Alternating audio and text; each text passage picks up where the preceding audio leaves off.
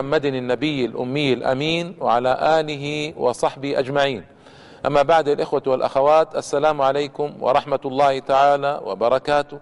وأهلا وسهلا ومرحبا بكم في حلقة جديدة من برنامجكم شخصيات عثمانية.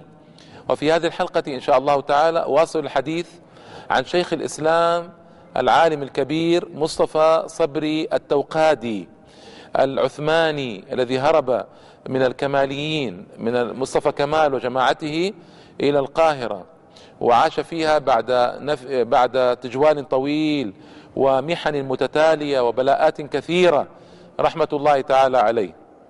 وذكرت أنه في القاهرة تصدى للكماليين ولمن خدع بهم المصريين وبين خطورة الكماليين وخطورة عملهم وصنيعهم ضد الإسلام والمسلمين.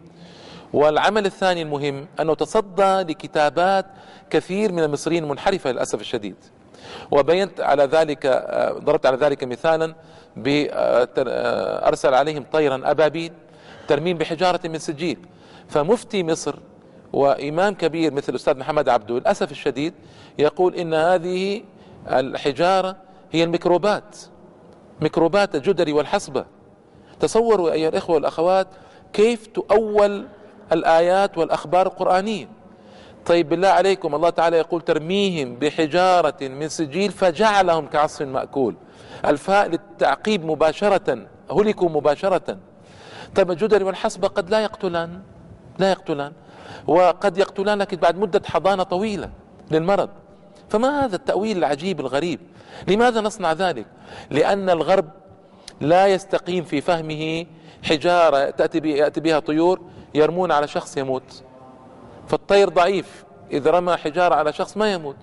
يعني يعني هكذا للأسف الشديد ترد آيات الله تعالى. فمصطفى صبري فجع بمثل هذا التأويل وبمثل هذا الكلام. فجع مصطفى صبري في القاهرة. تعجب أن يصل هذا الكلام من مفتي مصر محمد عبده. أيضا جاء مثل محمد حسين هيكل وهو يعني أستاذ كبير وزير معارف في مصر ومحمد حسين هيكل باشا وهو يعني حقيقة أستاذ. لكنه فكره متغرب وأصلح من فكره قليلا بعد أن حج. لكن المهم أن فكره متغرب وكتب كتابا اسمه حياة محمد.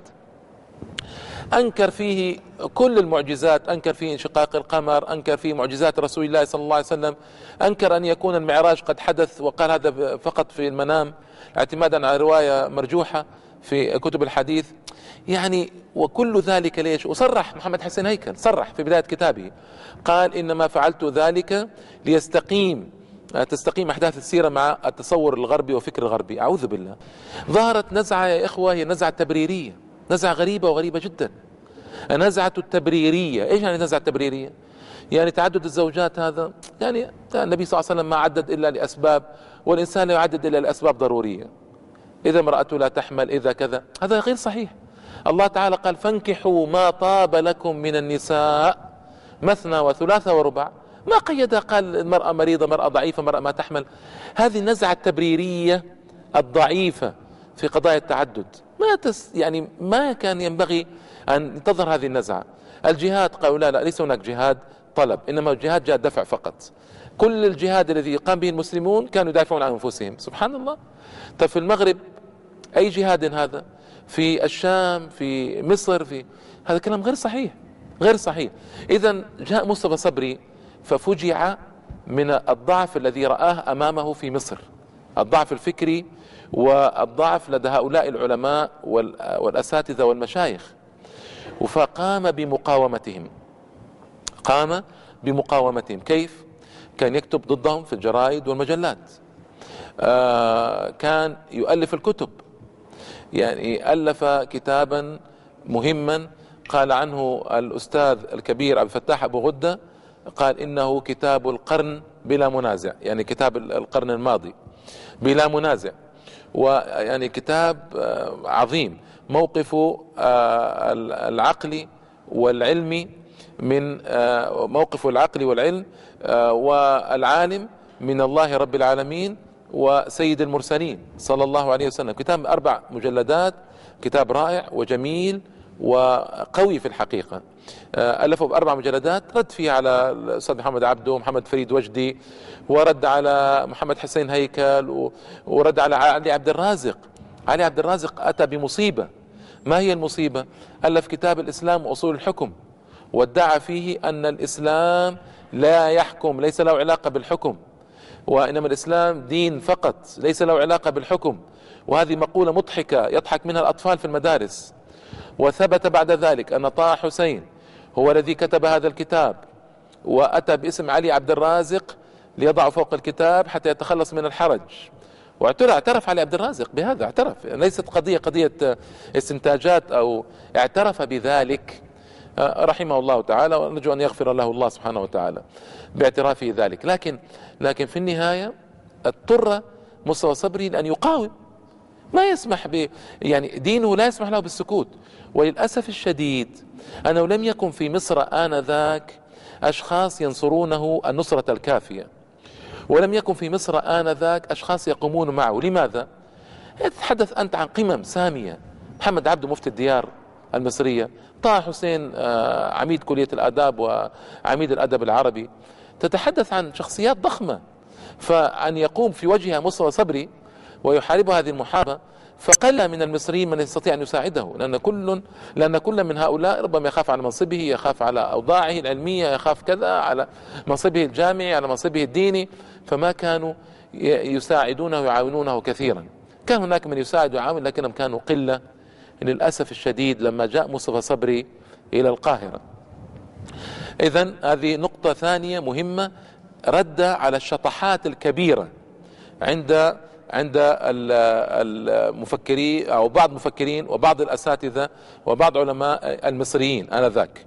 وهذا أدى طبعا يا إخوة ويا أخوات إلى وجود آه، حرب ضده. يعني أقيمت حرب ضد الرجل. اولا منع من الكتابة في الجرائد والمجلات.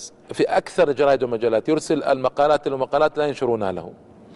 آه، اتهم من قبل أساتذة كبار واعين ومثقفين. وعجيب هذا الاتهام بأنه رجل يعني صعب وأن رجل آه، آه، يلقي السباب والشتائم ولسانه طويل في العلماء والأئمة. وطبعا قال ذلك الأستاذ الكبير محمد رجب البيومي وأنا أحترمه وأحبه لكن أخالفه في هذه النظرة. فإن هؤلاء كانوا بحاج ذرب مثل لسان مصطفى صبري التوقادي. كانوا بحاجة لمعاملة صعبة لأن هؤلاء يوقرون. ويعظمون. فبحاجة لجانب آخر من يكسر ثورة التوقير هذه ومن يكسر شدة التعظيم هذه حتى يبين لهم أنهم مخطئون حتى يبين لهم أنهم على ضلال مبين. وليس ضلال فقط ضلالا فقط ضلال مبين. للأسف الشديد أقول هذا هذا واقع. يعني أنا أحب وأحترم الأستاذ محمد عبده ومحمد فريد وجدي محمد حسين هيكل ولهم كتابات رائعة لكن يعني هذا الانسان يسكت عن الحق يا إخوة. فاتهم بأن لسانه طويل وأن وأنه يقع في أعراض العلماء والمشايخ وأنه وأنه وأنه. هذا كلام كله غير صحيح. كله غير صحيح. إنما هو بطبعه شديد. بطبعه صلب وشديد. فأدى به هذا إلى أن يقع في مشكلات مع آه، هؤلاء آنذاك. أيضا آه، استطاع أن يقف في وجه الملاحدة. الملاحدة. ما الملاحدة الذين كانوا ينكرون وجود الله والعياذ بالله. كان هناك أمثلة موجودة في المجتمع الإسلامي لملاحدة. فألف أيضا كتابه آه، موقف العقل والعلم والعالم من الله رب العالمين ورسوله سيد المرسلين صلى الله عليه وسلم. في هذا الكتاب ظهرت براعته الشديدة في علم الكلام والمنطق والفلسفة.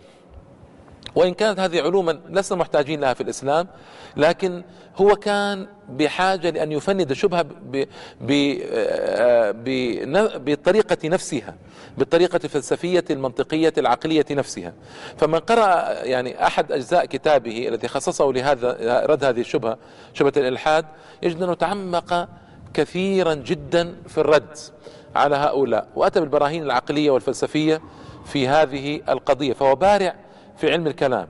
علم الكلام يا إخوة هو الكلام في العقيدة بالعقل والمنطق وليس بالآيات والأحاديث. طبعا نحن في عقيدتنا نثبت آه، لا إله إلا الله محمد رسول الله. لسنا بحاجة لعلم الكلام ولا للفلسفة ولا للمنطق. لكن مشكله نشأت نشأ أقوام آه، في الماضي والحاضر لا يعترفون إلا بالعلم الكلام. ولا يعترفون إلا بالفلسفة وإلا بالمنطق وبالحجج العقلية كما يزعمون. فكانوا بحاجة لمن يحاورهم بالطريقة نفسها ولمن يجادلهم بالطريقة نفسها. فكان هذا مصطفى صبري رحمه الله تعالى وغفر له. وإلى اللقاء أيها الإخوة والأخوات والسلام عليكم ورحمة الله وبركاته.